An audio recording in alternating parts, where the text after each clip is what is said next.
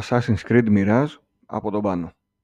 Βαγδάτη 861 μετά Χριστόν. Πρωταγωνιστής είναι ο Μπάσιν, ένας κλέφτης με όνειρο να γίνει μέλος των Hidden Ones, μετέπειτα γνωστή ως Assassins. Οι ίδιοι δεν το δέχονται και αποφασίζει να μην παραιτηθεί από το όνειρό του. Θα καταφέρει να ενσωματωθεί στους Hidden Ones; Και πώς συνδέεται το όνειρό του με τους Templars, που τότε λέγονταν Order of the Ancients; Αυτή είναι σε γενικές γραμμές η ιστορία του νέου Assassin's Creed Mirage, την οποία ως συνήθως θα σε αφήσω αγαπητέ ακροατή να ανακαλύψεις μόνος σου παίζοντας το παιχνίδι, ενώ σκοπός σου είναι να αποκαλύψεις την ταυτότητα των μελών των Order of the Ancients και να αποκτήσεις ένα πολυπόθετο αντικείμενο όπως σε όλα τα Assassin's Creed. Η Ubisoft αποφάσισε να δώσει στο κοινό της και το κοινό του Assassin's Creed ειδικότερα έναν τίτλο που φαίνεται ότι ζητούσε αρκετά μεγάλη μερίδα του. Το Assassin's Creed Mirage διαφημίστηκε ως μια επιστροφή στη σειρά πριν από την εμφάνιση του Assassin's Creed Origins, πριν δηλαδή αλλάξει μορφή το παιχνίδι και πάει προς RPG μονοπάτια. Το Mirage είναι μια περίεργη περίπτωση τόσο για το τι ήθελε να πετύχει η Ubisoft, όσο και για το τι τελικά θέλει ο κόσμος. Θυμάμαι όταν κυκλοφόρησαν τα Assassin's Creed Unity και Assassin's Creed Rogue, ο κόσμος να δηλώνει κορεσμένος από τη σειρά και τις αιτήσεις κυκλοφορίες, ζητώντας επιτακτικά αλλαγή στο παιχνίδι. Ριζική αλλαγή. Η αλλαγή ήρθε με τα Assassin's Creed Origins, Odyssey και Valhalla, Φτάσαμε όμως σε μια νέα γκρίνια που λέει ότι κούρασε αυτό το είδος Assassin's Creed και να γυρίσει η σειρά στο παλιό της ύφος. Γύρισε με το Mirage. Γύρισε όμως για τα καλά. Ας ξεκινήσω από τα γραφικά του παιχνιδιού, τα οποία είναι πανέμορφα για cross-gen γραφικά. Δίνεται η επιλογή μεταξύ high frame rate και quality, όπου στην πρώτη περίπτωση θα αρκεστούμε στα 30 frames, αλλά με native 4K ανάλυση εικόνας, ενώ στην δεύτερη περίπτωση του quality θα πάρουμε 60 frames, αλλά μία ανάλυση στα 1440p που κάνει upscale σε 4K και επίσης έχουμε λιγότερες σκιές, λιγότερη βλάστηση και κόσμο στους δρόμους, αλλά και χαμηλότερης ανάλυσης textures.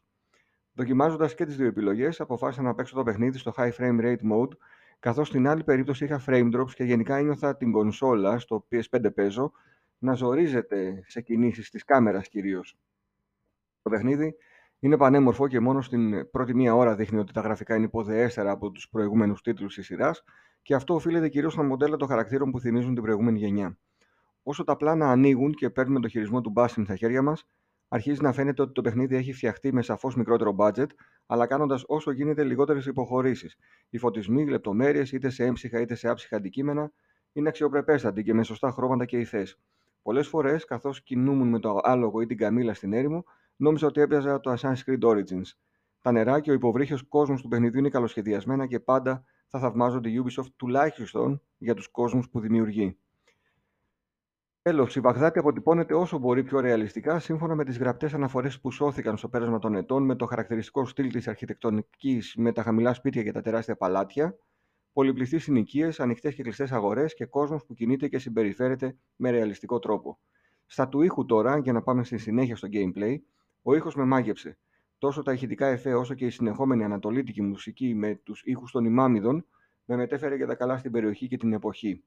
Έπαιξα με ακουστικά και Dolby Atmos, αλλά και στο ηχοσύστημα 5.1 που διαθέτω και έμεινα απόλυτα ικανοποιημένος. Αν επιλέξετε τα ηχεία της τηλεόρασης, ίσως χάσετε κάποιες λεπτομέρειες, όπως σχόλια που θα λένε υπεραστικοί και θα σας αφορούν, ή σχόλια που πρέπει να υποκλέψετε για να προχωρήσετε την ιστορία.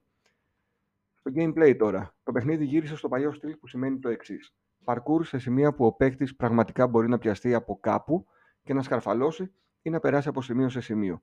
Δεν φτάνει στα επίπεδα του Unity, όπου ήταν απολαυστικότατο και πολύ ομαλό, αλλά είναι πιο κοντά σε αυτό του Rogue. Με ενόχλησε σε αρκετά σημεία όταν δεν καταλάβαινε ο Μπάσιμ που ήθελε να πάει. Π.χ. να μπει μέσα σε ένα ανοιχτό παράθυρο και αυτός επέλεγε να πιαστεί από το πάνω μέρος του παραθύρου και να με περιμένει. Όταν είσαι σε ήρεμη κατάσταση στο παιχνίδι, αυτό ξεπερνιέται εύκολα. Όταν όμως σε κυνηγούν, τότε είναι πρόβλημα και πολλές φορές είχε μοιραία κατάληξη για τον Μπάσιν. Επιστροφή στο παρελθόν σημαίνει επίσης χάρτης χρήση του stealth σε αρκετά μεγάλο μέρος του παιχνιδιού και αυτό επιτυχάνεται με τις παλιές μεθόδους. Περπατώντας σκυφτός και μπαίνοντας μέσα σε θάμνους και λουλούδια, ή με το να κρυβόμαστε ανάμεσα σε ομάδες τεσσάρων ατόμων μέχρι να απομακρυνθούν οι εχθροί. Να καθόμαστε σε παγκάκια και να σφυρίζουμε αδιάφορα, ενώ επιστρέφει επίσης η δωροδοκία.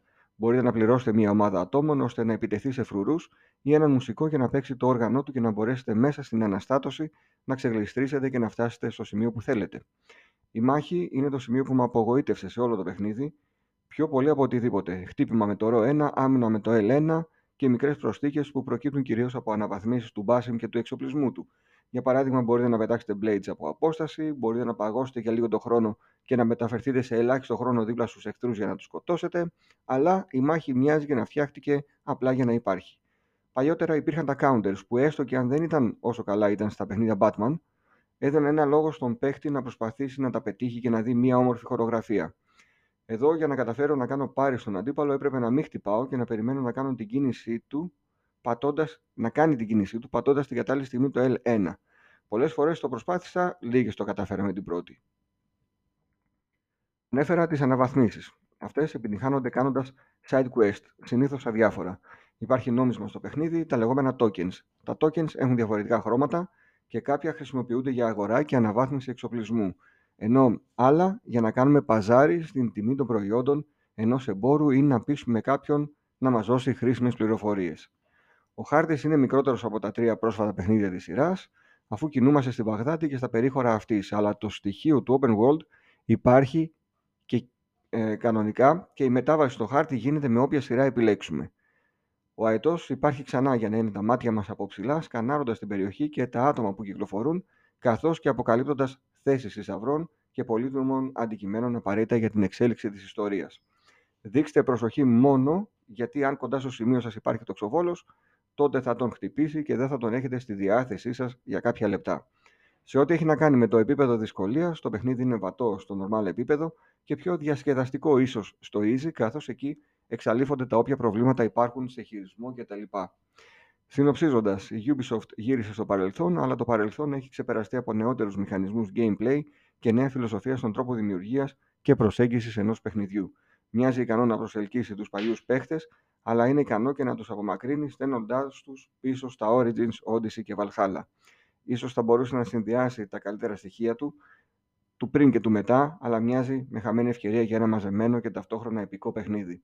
Πρέπει να γίνει πρόοδος στην αφήγηση της ιστορίας, την κινηματογραφικότητα, τη σκηνοθεσία και να αντιληφθεί ότι κάνοντας το ίδιο Assassin's Creed με αυτό που ήταν κάποτε, δεν θα πετύχει ίσως όλους τους στόχους της. Βαθμολογία 6,5 στα 10. Το παιχνίδι διανέμει στην Ελλάδα ACD Media.